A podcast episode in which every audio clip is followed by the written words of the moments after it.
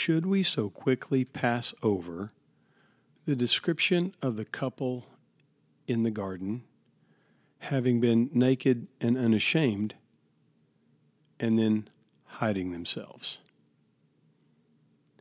Or is mercy messy? Hello, this is Todd Littleton with Pathological, the podcast for the pastor theologian. Today on the podcast, we have a conversation with Morgan Guyton on his new book, How Jesus Saves the World from Us 12 Antidotes to Toxic Christianity. Morgan is a United Methodist elder who co directs the NOLA Wesley United Methodist Campus Center with his wife Cheryl he blogs at Mercy Not Sacrifice on Patheos.com, has contributed dozens of articles to Red Letter Christians, Huffington Post Religion, Think Christian, Ministry Matters, United Methodist Reporter, and Rethink Church. We have a really good, fun, and challenging conversation. We certainly didn't cover every uh, chapter in Morgan's book, but we did cover the first two that lay the groundwork and hopefully will create uh, an appetite or a curiosity where you'd run out and buy the book.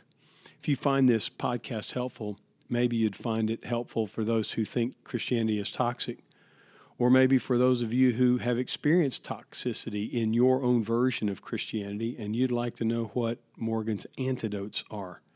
Some great suggestions, some practical illustrations, some personal uh, stories and a real interest in seeing the world healed with the good news of Jesus.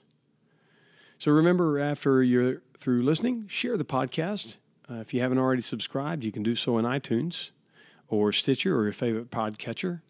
If you um, would help us out by sharing the podcast, uh, that would help get word out about it as a resource. And then, if you wouldn't mind sharing uh, a rating or review in iTunes, it takes just a little bit more. Uh, a five star review is pretty easy if you take the time to leave a review. Just know that it won't show up immediately. It takes about 24 hours to go through the system. Might have some things to wrap up after uh, the podcast with uh, Morgan, so stick around and uh, we'll let you know some things to come. Now, here's my conversation with Morgan Guyton you know, you'd like to think that maybe there's a place um, among Christians where there is no drama. I just haven't found it yet. yeah, you know. Um, yeah, I don't think. Um, you know, it's kind of like uh, in you know Methodism and Wesleyan thought. We talk about Christian perfection. Right. I think that I think untoxic Christianity is kind of like Christian perfection that it exists in theory. You know? uh, I get. I'm always that. going on. Uh, we talk about going on to perfection. You know, I'm going on to right untoxic Christianity, but I'm not there yet. Right. I may I may edit this part in. I may just leave it out just for my own edification.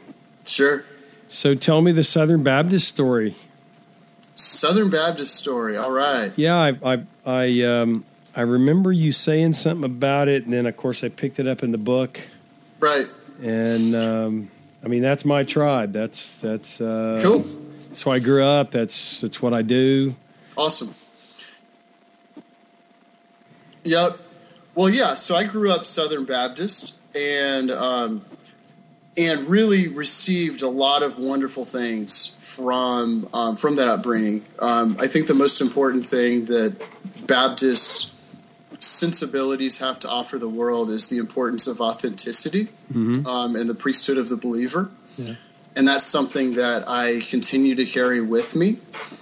Um, and I grew up in a moderate Southern Baptist family, um, and my my grandpa was a regent at Baylor University and also uh, I can't remember what they're called, messengers or delegates or whatever to the Texas Baptist General Convention, and um, I learned about Paige Patterson and Paul Pressler at about the age of three. Um, so I probably heard more about them than I heard about Jesus when I was like a, a preschooler. Um, and so, so I've kind of spent my life defining myself against fundamentalist Christianity, and it wasn't actually wasn't a rebellion. It was, well, I mean, it was my whole family's rebellion, really.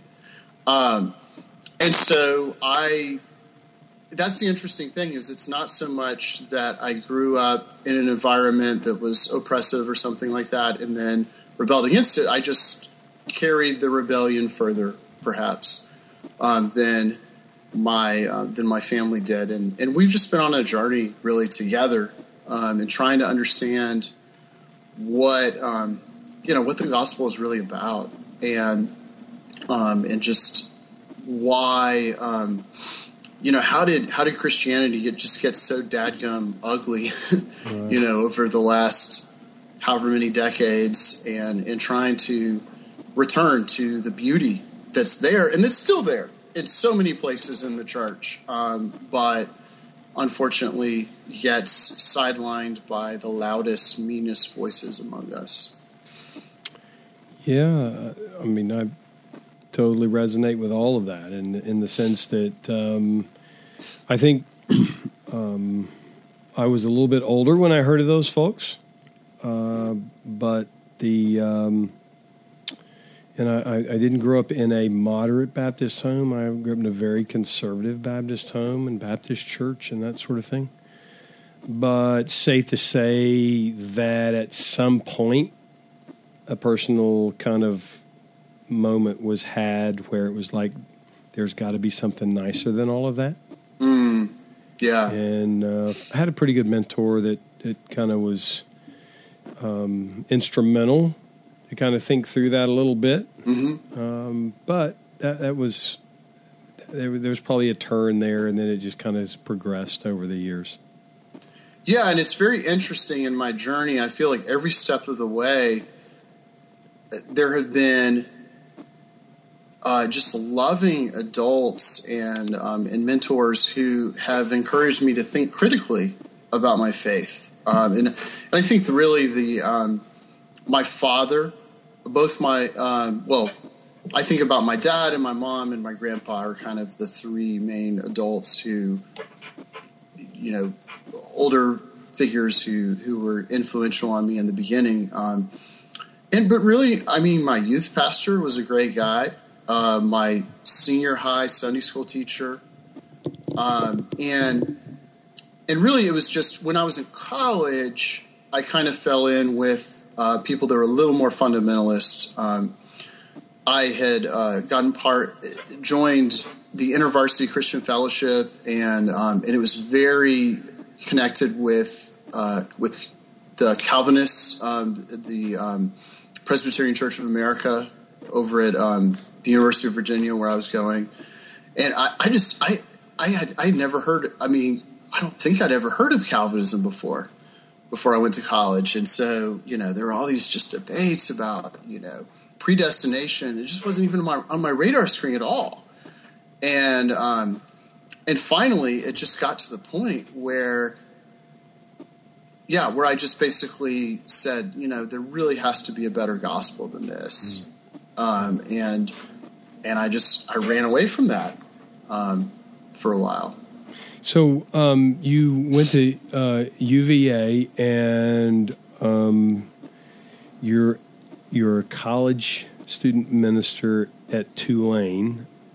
Fill mm-hmm. in fill in the gap there. So you UVA, and then and then and then what? So you you ran because I think this actually fits the whole idea of um, you know your subtitle 12 antidotes to toxic christianity so you found right. you found a um, an, a need for a, a, better gospel a better story of, of mm. uh, god in the world and so you you you left in search of or in yeah. in, in running from or so what would you right. do yeah yeah i mean you know and it it depends on which point in my life i'm telling the story um, as to whether uh, yeah, whether I was searching for something or running away from something, whether I was the prodigal son or the apostle Paul, I don't know.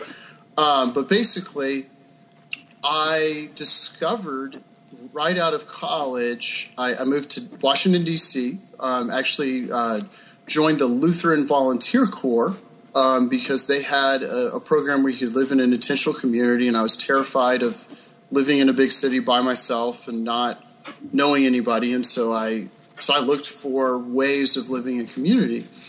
And in the Lutheran Volunteer Corps, I discovered this thing called social justice mm. um, that I'd never heard of before. Because growing up, what I understood justice to mean was that's what happens when God um, burns you in hell forever um, because there's no mercy. And so we don't want justice, we want mercy. Um, and so this idea that justice could be a positive thing, that was, that was so strange.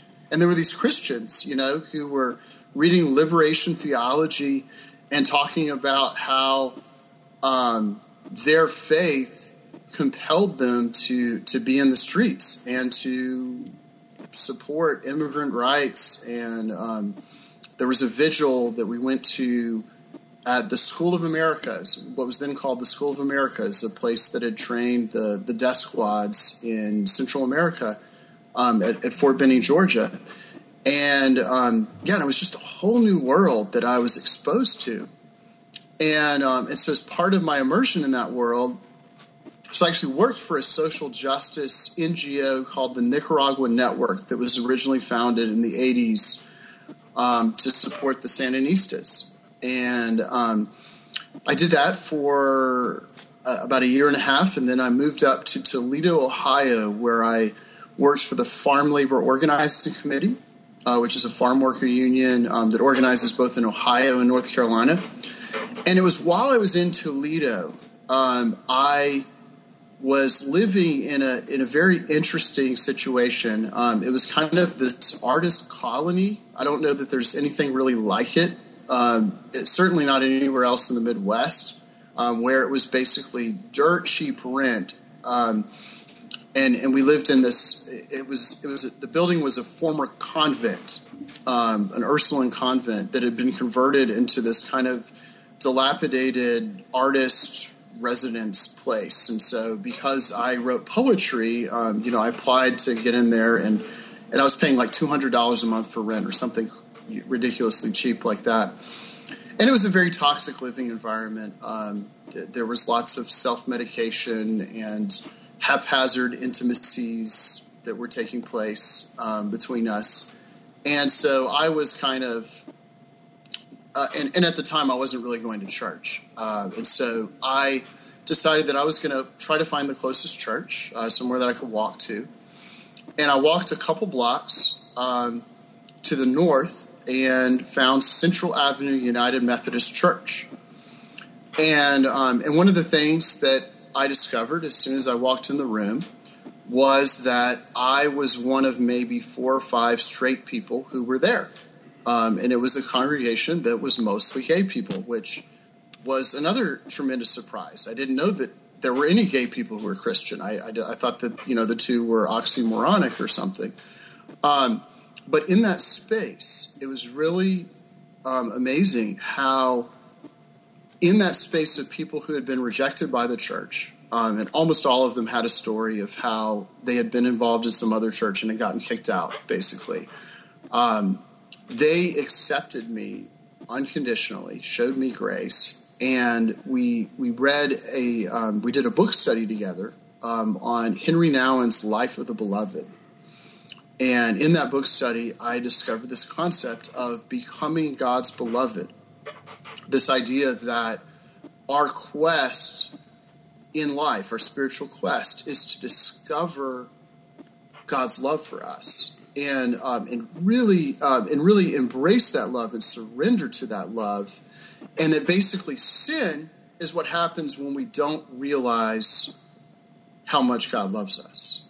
This was a completely different framework for understanding the relationship between my sin and heaven and hell and salvation and, and, and everything else. And so a lot of what has happened since then in my journey has been working out the implications of a, a very different way of framing the gospel as a, a journey of becoming God's beloved and um, and that's basically that's basically the journey I've been on since 2002. That was that was 2002, and so um, and so I've yeah, everything that I've discovered um, since then has really been a product of being accepted by Christians who had been rejected.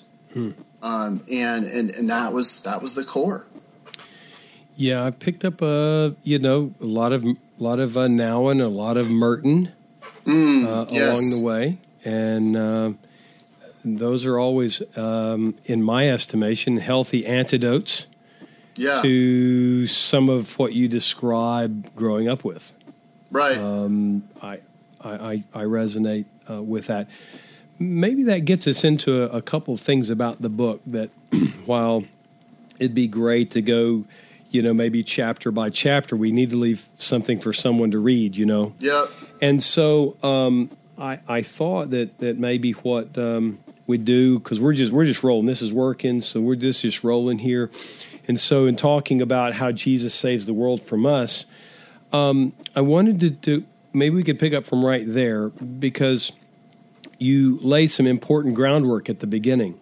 Mm. Um, so, when you are working out this understanding of discovering that you're loved or you're the beloved, and it, it led you to uh, re I don't know if it's probably not the way to really say it, but it's as simple as I know. It, it led you to reinterpret the scene in the garden mm, in a particular yes. way right. that, for many people, will will sound a bit um, um, psychological, mm. um, and and so maybe in an attempt to both evoke curiosity and then at the same time to quash any idea that someone just read some self help book somewhere and decided to, you know, uh, uh, turn it into something.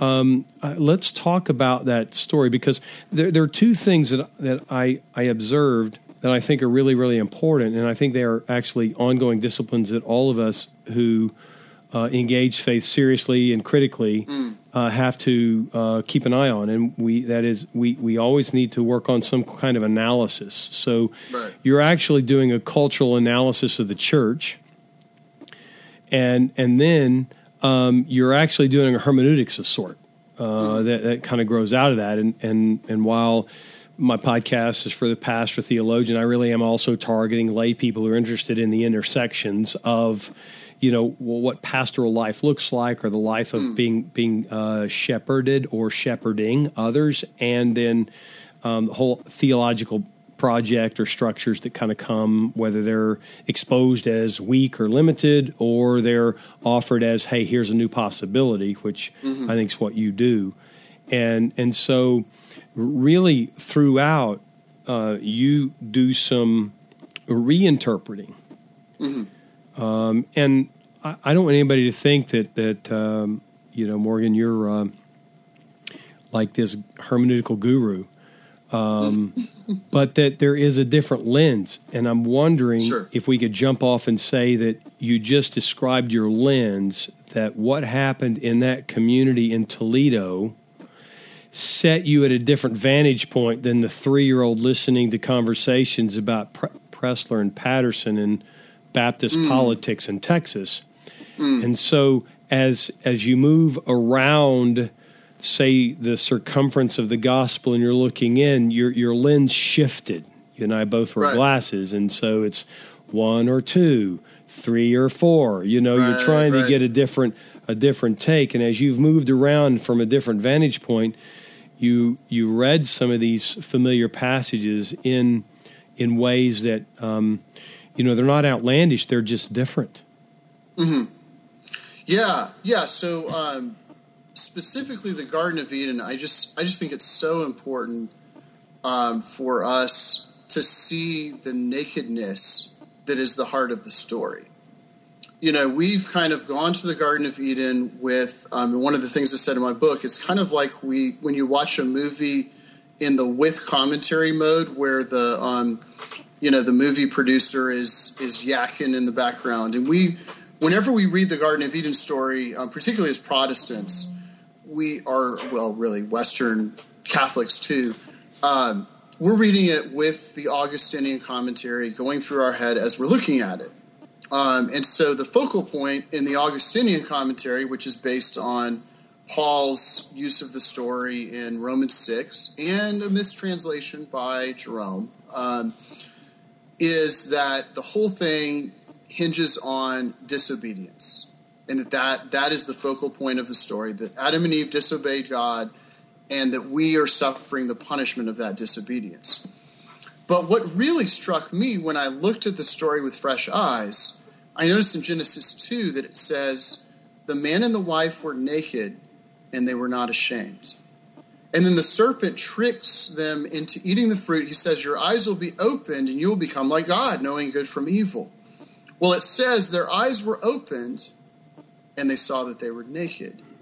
And they were ashamed and they go and they hide in the bushes. And God says to Adam, Why are you hiding from me? Who told you that you were naked? You know, and it's so there is so much in that story about shame and about having this awareness of yourself, um, a, a, a self consciousness um, that causes you to hide from God and to hide behind a mask. And so I really think, particularly in our um, in our cultural moment, we the the chapter title of, of the first chapter I deal with this is worship, not performance.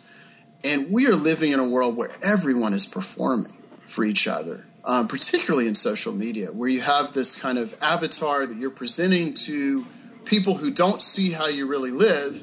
And so you try to, you know, take a selfie with the best lighting possible, you know, and um, and present you know the best possible packaging of yourself to the world and um, and I particularly see this acutely in the campus um, college environment that I'm serving in, where everyone is packaging themselves for other people, and which is what we do when we don't live under grace. Hmm. It's what we do when we don't know that we are loved by God and we don't have that as the foundation um, for our identity. There's a line from, um, I can't remember which psalm um, it is, but I came across it in the lectionary reading for Lent, and I've been repeating it to myself as a prayer ever since then. It says, Let your steadfast love become my comfort. Hmm. Um, and I just think so much of this is about that, is about residing in the grace of God so that we can stop performing for each other. Mm-hmm. And what, what gets toxic in, um, in the church is when instead of being saved from our shame and from our need to hide behind bushes, to hide behind masks, we wear all kinds of masks. You know, we have all kinds of alleluia competitions with the people around us, you know, who can raise their hands higher than the person next to them, who can close their eyes more emphatically, you know, when they're singing the praise song, and who can say Jesus with the most earnestness. You know, that's, we're performing. So much of it is performing. And, and, and the problem is that we have this idea um, that if I'm performing for God, that's what I'm supposed to be doing. I'm just not supposed to be performing for other people. Well, actually, no, we, we God wants to save us from performing for him. God just wants us to know that we're loved. I mean, he he wants to delight in the beauty and the excellence with which we talk about him, with which we praise him. He wants to delight in that as our Father. But um, but to think that God is standing over us like some you know American Idol judge you know, evaluating whether we're saying, you know, whether our doctrine is pristinely perfect, you know, whether our prayers are um, emphatic and heartfelt enough. That's that. I mean, it's like the whole church is walking on eggshells. Yeah. Do you you think that um, one of the ways it gets kind of lived out in communities, um, churches, um, is that shame actually becomes an, an instrument of the organization. Mm-hmm. And, and that's how the toxicity gets kind of instantiated or becomes embedded. And until not just individuals kind of, you know, move out from under that weight uh, that you described, but that whole the, whole system has got to move out from under that sort of kind of oppressive and oppressing sort of environment. Yeah, and that and that's the kind of the really strange thing that um, that I've been discovering is that you know growing up, I had drilled into my head that um, the only way to stay faithful as a disciple is to have this accountability group where you know where it was really rigorous and you get interrogated and you you know have all this kind of pressure on you to not to not slip you know because you're going to have to confess it to people and it's going to be really embarrassing. And and actually the times when i have grown the most spiritually and received the most liberation from my idols and my sin has been when i've been in a space where there wasn't that kind of pressure where i was actually it's it's it's paradoxical but self-acceptance is actually a more fertile ground on which sanctification can occur than self hatred.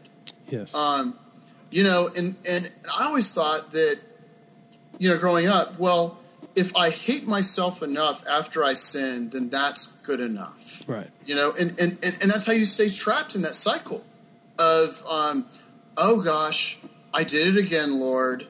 I am so sorry. I'm such a despicable person you know, it's actually when we stop saying, I'm a despicable person, that then we say, you know, I really don't have to look at that porn or whatever it is, you know, that, that we're struggling with. You know, I really, I'm, I'm better than that because God loves me, you know, and, and God, and God can heal me. And I'm not, I'm not this despicable worm who, who does these horrible things, you know, in, in, in private because I'm, you know, so anxious and ashamed all the time. And um, so that's, I think, and again, that it all kind of started out from being in this church of people who had been rejected by the church who taught me how to love myself, um, which, you know, honestly, at the time, I thought that loving myself was basically a heresy. Oh, sure. I, I, I and it's always kind of marveled as I've came into that same discovery along the way is, is it, is we clip off love your neighbor as yourself. Right. Uh, we, you know, it's the as yourself part we clip off. It's it's right. love your neighbor, and we don't recognize the way that we view ourselves is really what opens us up if to the possibilities of, what, of how we could love or engage another person. So if right. I'm always self-loathing, then I'm always going to uh, loathe in the other person the very things I'm loathing about myself. Right. There's no way to love there, and and, and you've done, you know, you, you mentioned early on that when we understand that we've been loved, it it liberates us from shame. Mm-hmm. Um, there's got to be a triangulation. It seems to me that fear is part of that triangle mm. because you know uh, when I understand I'm completely loved, the scripture, you know, reports uh, uh, it casts out or casts off fear. Mm-hmm. Well, shame is that fear thing. I mean, right. I, am fear. I fear being shamed or ashamed. So I fear mm-hmm. someone shaming me, or I feel being ashamed of myself. And and in that triangulating, it, it it's a paralysis. It, it right. and if love is shielded, or if love's not even introduced into the equation, then then there's there's this like you just said, this constant paralysis as to how do I move and how do I engage and how could I ever kind of really participate in community in any way? Well, of course, there's a paradox with the word fear because the fear of the Lord is the beginning of wisdom, even though perfect love drives out fear. Of course, it's two different understandings of fear. Sure. Um, you know, the third servant in the parable of talents, the reason that he hid his money in the ground was he said to his master, I was afraid of you. Mm-hmm. Um, and that and that's precisely what happens when we're afraid of God. But there's a totally different phenomenon, you know, we see in Acts 9:31 when it talks about the church being filled with confidence in the holy the fear of the Lord and the confidence of the Holy Spirit and they and they're growing explosively. And the only way that I've come to understand that is that when I actually live in trust of God's love, um, the power of God is going to be overwhelming to me. Mm-hmm. That that fear of the Lord that's a positive thing. It's yeah, it's it's overwhelming. what God is actually doing, when I'm able to see the presence of God at work.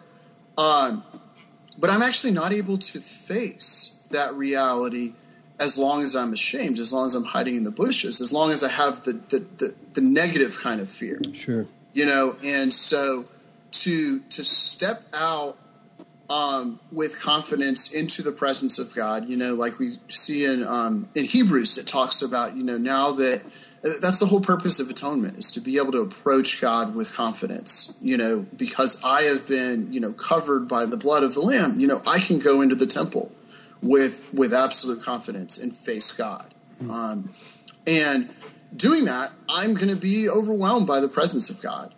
Um, but I know that He loves me. Yeah, yeah, yeah. I, I really appreciated your uh, your opening illustration about the boys. Mm. The dancing when the music yeah. came, you know. Yeah, yeah. I, I, I think I messaged you and said, "Hey, I had to channel you in a in a, in a, in a message. You know, my I've got two older grandboys. I say older. I got mm. three grandboys. Two of them are older than the youngest, but that means they're four and five. Yep. And they love to move. I mean, those Yeah. little bodies are always in motion, you know, and so they'll stand down by me on Sunday morning sometimes, and they will be getting into the music. Their little Oh, feet yeah. move, their arms move, they swing, they they do things. I don't even know where they got them. I have to talk to their parents Right. and find out where that stuff came from, you know. But but that they're, you described a certain innocence in Right. in, in that you were communicating that no one yet had taught me what I mm-hmm. should be ashamed of Mm. Yes. and and so that's another angle wherein right. that whole issue of toxicity is is slow and subtle. It, it it's like it's like being in a room of asbestos and not knowing it, and Right. only until you've you know you're diagnosed stage four did you know that for all that, that time the toxicity in the room has been Right. slowly eating away at you. And so how how do you how do you bridge or how do you suggest bridging uh, the realities that we often do make the choice or or we don't recognize the way God loves us which actually at some point undermines our innocence Mhm. leads us to kind of then participate in the very toxic structures that Right. end up being so damaging Well, I really think that so much of it comes from this oppressive need to be right.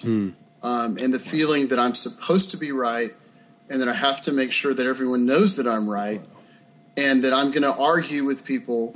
Um, I'm not going to, you know, cede any ground in any kind of, you know, theological argument because I have to stand up for, you know, what's correct. And, um, and I think that so we really it really comes back to you know just justification by faith. What does that really mean? Um, and and the way that I've come to understand what that means, that means justification by faith means that I stop justifying myself, and that if I'm in a conversation with somebody and they're really passionate and they're saying something that I think is completely wrong, um, I can respond to that with grace. You know, and I can um, and I can discern whether um, whether it's appropriate for me to you know to push back in some kind of way gently, um, you know, but but but for me to respond not because I need to be right, um, but for the sake of my communion with the other person, my relationship with the other person, um, and and so I think when we're liberated from that need to be right, that it's just like that's when this, you know, the the, the just this swollen, um, you know, environment of toxicity, like the air just kind of, shh, you know, just seeps out when um, when we're when we're liberated, uh, when we're actually able to say that we're wrong, when we're actually able to apologize to other people, when we're able to let other people be wrong and um, and not feel like we have to correct it. Um, and so when you have uh, you know an environment where um, you know it's like Paul talks about trying to outdo one another in in grace, you know that um, if if that's what we're trying to do, rather than trying to outdo one another with correctness, then you know, then I think the uh, you know just the the asbestos just kind of goes away. Right. Um, you know, it, humility. Wow, it's just such such an important thing, mm-hmm. and especially for for leaders. You know, to um, to be able to walk in humility and um, you know, and depending on your level with relationship with other people, to help other people discover the gift of humility too, in whatever way that that happens. Sure, you know uh, that that, that really gets to one of the other things that um, I think's uh, pretty foundational, um, and that is is so if if we're talking about humility and and then we're talking about you know uh, kind of killing this need to be right, um, it it then comes to one of your other points about mercy. Mm, yeah. You know, because we, you know, in my experience, uh, mm. in in the days of you know battling for this position or that position in ecclesiastical settings, mm. um, it, it seemed as though someone would take up the position that they've got to defend God you know, God right. needs God somehow needs defending. He's not really capable of handling things without me jumping in and mm. and and no matter how angry, vitriolic, acerbic I am and all that I say somehow it's justified because I'm after all defending God. Right. When what really gets exposed, I'm really defending myself because if I find out that I'm wrong, then everything just falls apart and I got to start right. all over again. I can't do that kind of thing. It's just too much energy. But you you make this point repeatedly. Mercy is messy, right? And and do you would it, be, would it be safe to say that mercy, well practiced in those kinds of settings, actually turns some very difficult times into redemptive times? Mm. Yeah, definitely. Um, you know, and it's yeah, it's um, and it, and it doesn't mean that it doesn't hurt.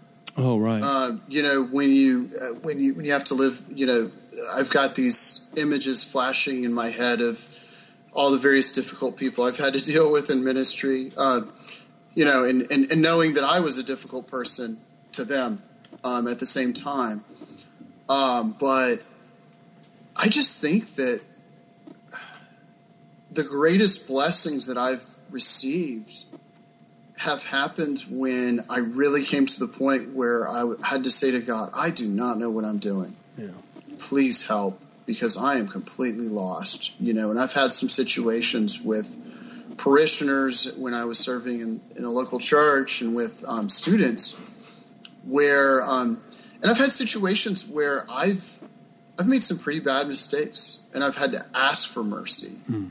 And, and, and, and what's what's the, the richest thing is when you have to ask for mercy from someone who is being completely toxic and mm. completely they need your mercy and they don't recognize it but you did something you screwed up and you have to ask them for mercy. Right. And um and in that experience of of having to completely humiliate yourself like that is actually very sanctifying.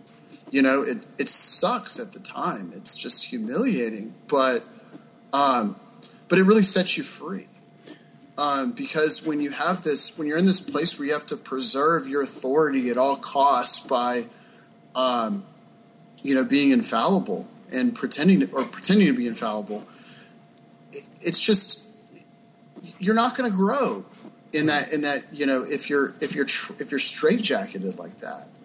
Um, and so I've just found that the most growth has happened when when I have had to admit that I don't know what I'm doing. Yeah, and I, that fits so well with with what you do in that. Um, I think is a second chapter um, on uh, on mercy, where you're contrasting um, mercy and sacrifice. Mm. I, I, don't desire sacrifice, but I desire mercy. Right, and you do a fantastic job of, I think, keying in on what we talked about earlier, how performance is related to our sacrifice. In other words, right. you know, to perform the way we do, uh, and put on our masks. I think is how you described it, Mm. and we we do these performance things. Um, w- internally, we're justifying those. Um, those masks by what we're sacrificing, what we're giving up, what we, and Mm, right. all because of some higher, uh, you know, moral or some higher Yeah. goal or some higher value. for God's glory. That's exactly right. for For God, God's glory. always, always, always for God's glory. And yet, you really point out how the way we talk about sacrifice actually has very little to do with a relationship with the other person. It really Right. is kind of a, a self celebratory kind of event. Well, yeah, and, and and I think that it's also very important to understand that you know um, I don't want there to be any kind of subtext here that we're talking you know that this book is about like bashing you know right wing people as opposed to left wing people or Sure. something like that. They're they're they're all on every side of every ideological question. There are all kinds of versions of toxicity, and particularly. Um, in um, in you know on team social justice there's a whole lot of this kind of exhibitionist sacrifice of you know well i'm the white guy who gets it. You know i'm you know i i'm going to um, you know make these um, make these sacrifices um, you know so that you can see um, what an enlightened uh, multicultural person i am you know and um, it- you know, and it's like um, we, you know, we have this whole voluntourism, you know, kind of industry where you, um, you know, you get the selfie with the brown child, you know, and it, it's just self justification is always lurking behind every corner. You know, there's always a way in which we can turn um, an act of mercy, turn something that could be really beautiful and could really spread the love of God into a, a toxic means of, um, you know, patting ourselves on the back. And, um, and, and, and, and the truth is, we can do good in the world that actually helps other people and be miserable doing it because we're concerned about whether other people notice that we're doing it. Right. And so sometimes the, the most healing thing that can happen is when we really, really um, just throw ourselves into, um, you know, into some kind of volunteer work, and and nobody knows notices, and um, and, and and things happen that are beautiful, but we don't get any credit, um, and that, that can be the most healing thing. I mean, it's. It's, it's a kind of um, awful kind of healing, but it but it can actually really be helpful to us when um, we don't get credit um, for helping other people.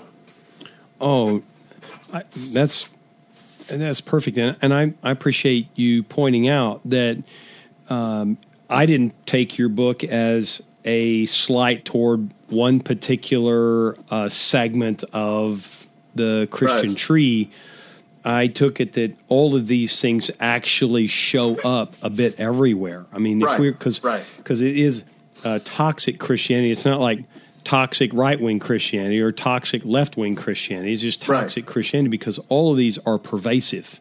Right. You know, shame is pervasive. It doesn't matter what side of the aisle you happen to sit on, and the need for Right. mercy is pervasive. It doesn't matter what, Right. what ideology you hold, and that I think that's instrumental because then when you talk about um, how love works, it subverts all those, no matter where. So, Mm-hmm. Yep. you know, I know a lot of people have heard me on, on the podcast talk about um, or using maybe subversion or subversive, but I really think that that's kind of what happens. It, it, it's not this um, hammer uh, and nail sort of thing that happens. It, it really is when you kind of learn that love is always lurking, God's always luring in love, and you find out you're the object of that love then it tends to kind of undermine all those structures that create whether it's uh, what keeps you safe in your identity or what keeps you kind of well positioned in your uh, social circle or how you envision yourself in sort of some sort of economic uh, strata or it, it doesn't Right. matter it really kind of rends all of those because really what's at heart is is not those ways we kind of structure the social self, but really how it is we understand God has loved us. And um, Yeah. and so I think you've done a you've done a great job. I didn't I, I just want to kind of reiterate that in case someone might be thinking, well, these two guys got on here and all they're doing is bashing a particular uh, variety. Now, this is actually universal. It's it's Right. not it's not particular. We're not particularizing it into one segment, but it, it's a universal experience. Um, there are just as many people who write books and come out of um, uh, different contexts than you and I may have Right. who really may not have been able to kind of capture what you have here, but have nonetheless had the same experience. Yeah, and I think that the uh, really the the important underlying theme, I would say that that is you know woven through all of the chapters, is that God wants us to stop trying to prove ourselves.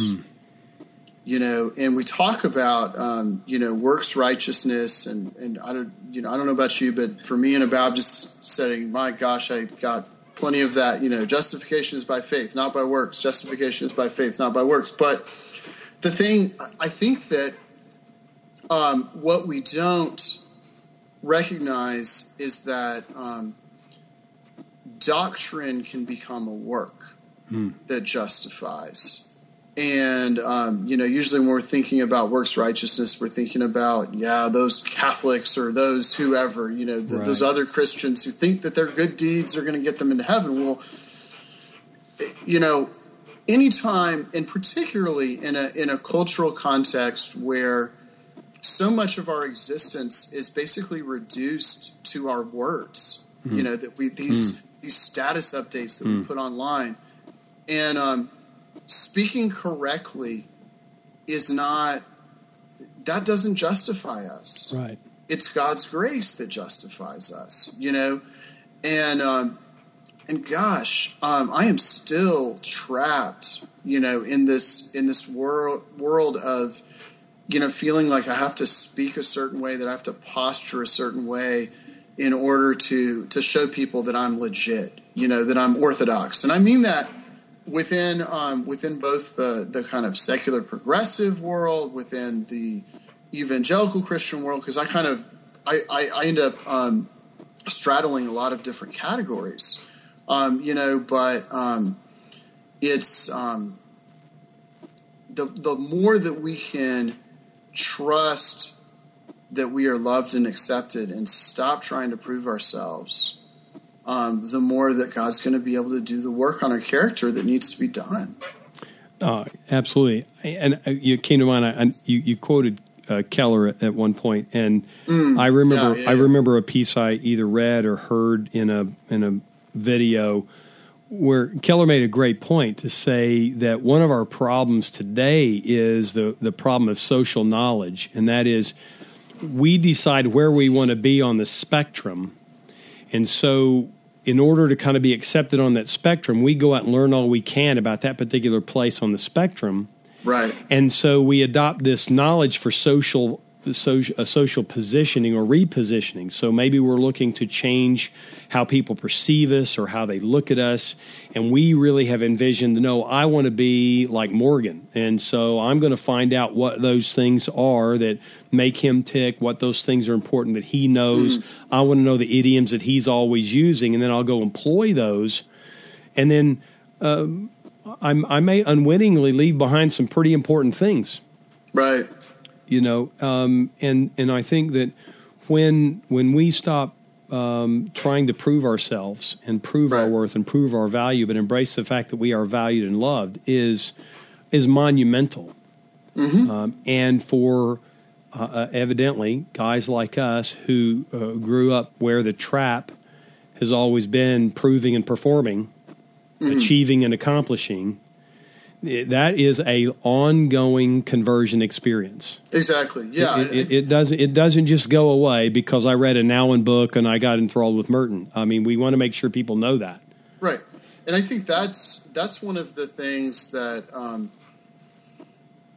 that I think is really important. Um, and within my Wesleyan um, theological framework, um, you know, now being United Methodist, uh, coming from John Wesley, um, you know, a lot of people talk about justification being the sort of initial event and sanctification being the lifelong process. I actually think it's more helpful to think of justification and sanctification as both processes, um, because I always need to surrender more, right? Um, so that I can be uh, more sanctified and grow more perfect in my love. You know, and, and they're, they're really two different two different processes. I mean, we're talking, you know, metaphorically, so sure. you could, you know, allocate things in a different way. But um, but I I feel like I'm still letting go of my self justification, and, and and it flares up in me. Um, you know, every day I'll have I'll have a bad moment. You know, when um, you know when I'm just filled with with this kind of righteous zeal and anger at what somebody else has said, and I think that I'm the one who's supposed to correct them, you know, and and then I look back on it, I'm like, gosh, why did I do it again? Hmm. You know, hmm. and I guess the way that I've come to understand, um, you know, really just uh, soteriology and eschatology is that I really feel like hell because hell is separation from God. And I hell is I I would almost say that hell is self-justification. Mm. Hell is mm. when I'm in this mm. enclosed space wow. where I am completely aloof to the mercy of God because I am doing everything just fine. Thank you very much. And I am the God of my own universe. Hmm.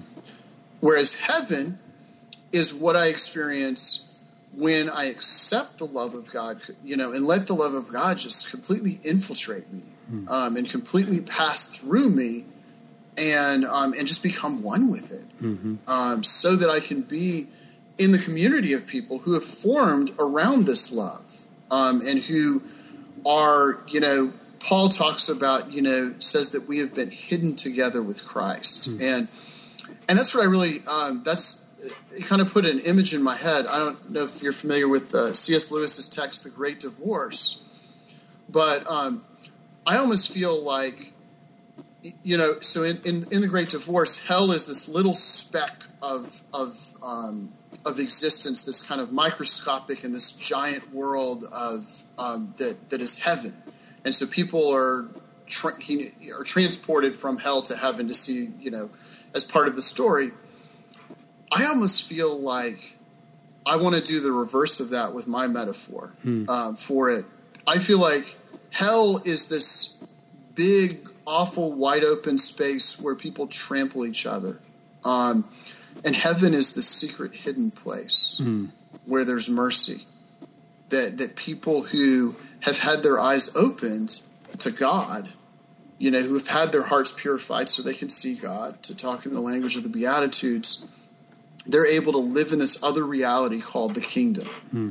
You know, where we are not trampled with the, the, the, the world that that is you know that is you know suffering from this um, abject loneliness mm-hmm. of, um, of of thinking that you know myself is the center of the universe. Right. Wow. That's good stuff, man. Well, I'm I'm hoping that um, those who listen in uh, will pick up a copy of How Jesus Saves the World from Us: Twelve Antidotes to Toxic Christianity by Morgan.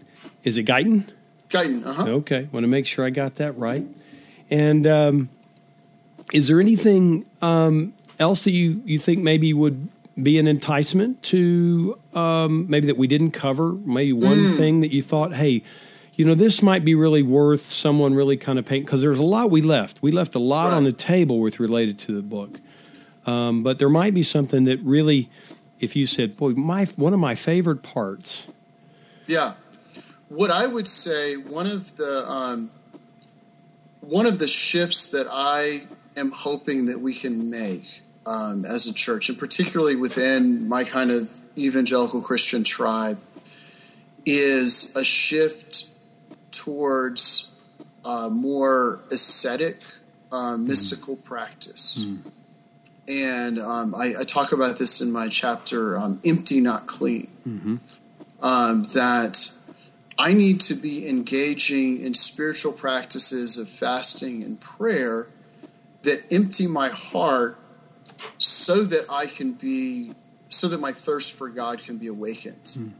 Um, and I think that too often we, we live in this kind of environment of moral legalism and sin management where we think that the thing to do about sin is just to kind of barricade ourselves against it. And what I want to argue, what I, what I think I've experienced in my life, is that actually, if I pursue God the way that the psalmist pursued God in, in Psalm 42, that's kind of like my my life story, or that's what I want to be my life story is is chasing after God like the psalmist who's like a deer searching for water. Um, the more that I'm thirsty for God, the less that I'm thirsty for sin. Mm.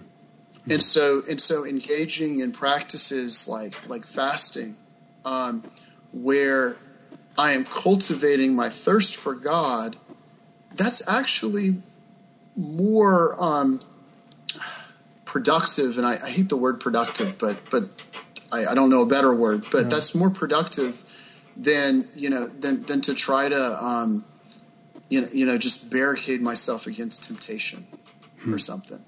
And so I think we need to move from moral legalism to ascetic mysticism. Mm, good, good. Well, I hope that entices a number of people to pick that up and and check it out, and not just for uh, you know caution. There, you know, caution. I, I don't think anyone ought to pick up a book to, to read it and go, "Oh, he's right or he's wrong."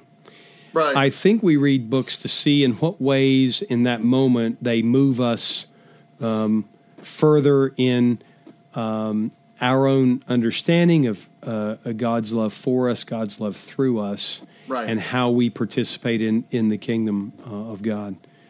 So yeah. I, I, I, appreciate your book. Um, I, I, look forward maybe getting other opportunities to chat with you. I, am yeah. a big fan of crackers and grape juice. I yeah. plug that as often as I get it. Oh, so thank you. If you guys uh, out there listening haven't uh, checked out uh, the Crackers and Grape Juice podcast, uh, Morgan and Teer Hardy and Jason Micheli put that one together, and uh, it's worth subscribing to and listening. And so, uh, so do that's another place. And and in the in the show notes, I'll um, um, put some notes in there how to how to connect with Morgan and, and mm-hmm. how to follow him and track him, and and uh, that way you can kind of keep up with his thoughts and ideas, and and maybe uh, join that journey of detoxification and encouraging the use of these antidotes. Amen. Morgan, thanks, man. I certainly appreciate the time you've given me. Look awesome. forward look forward to it again sometime. Yeah, thank you, brother. All right. As always, thanks for listening. And again, we'll have uh, some links to how to follow and keep up with Morgan. We'll have a link to his book, uh, as well as uh, a link to the podcast that he is part of. Uh, you've probably seen me advertise it. I believe it's in the sidebar on the website. But uh, he's one of the three fellows doing crackers and grape juice. He, Teer Hardy, and Jason Micheli. And so I, would recommend that. Uh, I'd recommend their podcast. Uh, there are a lot of good things going on over there. And uh, down the line, I'm looking at uh, interviewing Tad DeLay and um, Philip Nation uh, among others. And we'll just keep uh, opportunities open. If you have a suggestion for someone that uh, you think would be good for the Pathological podcast, then uh, be sure to shoot me an email, and that'd be great. The uh, other thing what you know is is um, uh, Pathological is a an affiliate podcast with Roundtable Media Group. We have several affiliate podcasts as well as some podcasts that we uh, host over there. You can find us at roundtablemediagroup.com if you'd like to advertise across uh, our uh, podcast, and uh, you could send me an email at todd at roundtablemediagroup.com. Uh, we just added uh, the podcast of my friend Alan Cross. The title of his podcast will be When Heaven and Earth Collide. He's got 20 or 30 interviews in the bag, and they'll all be good. Alan explores the intersection of Southern American Christianity and cultural uh, uh, pieces that um, are really ripe for uh, not just investigation, but uh, uh, positions that uh, help the church participate in bringing hope and healing. So he tackles subjects like immigration and, and racism, and, and, among others. So uh, you might check that out. Again, that's at roundtablemediagroup.com. We'll have his page up and posted. You can find him in iTunes as well. So until next time, um, appreciate you uh, joining me here on Pathological, the podcast for the, for the pastor theologian. Uh, obviously, you can tell I'm not quite on my game. Been dealing with a little summer cold. Appreciate your patience. And uh, as always, until next time, peace.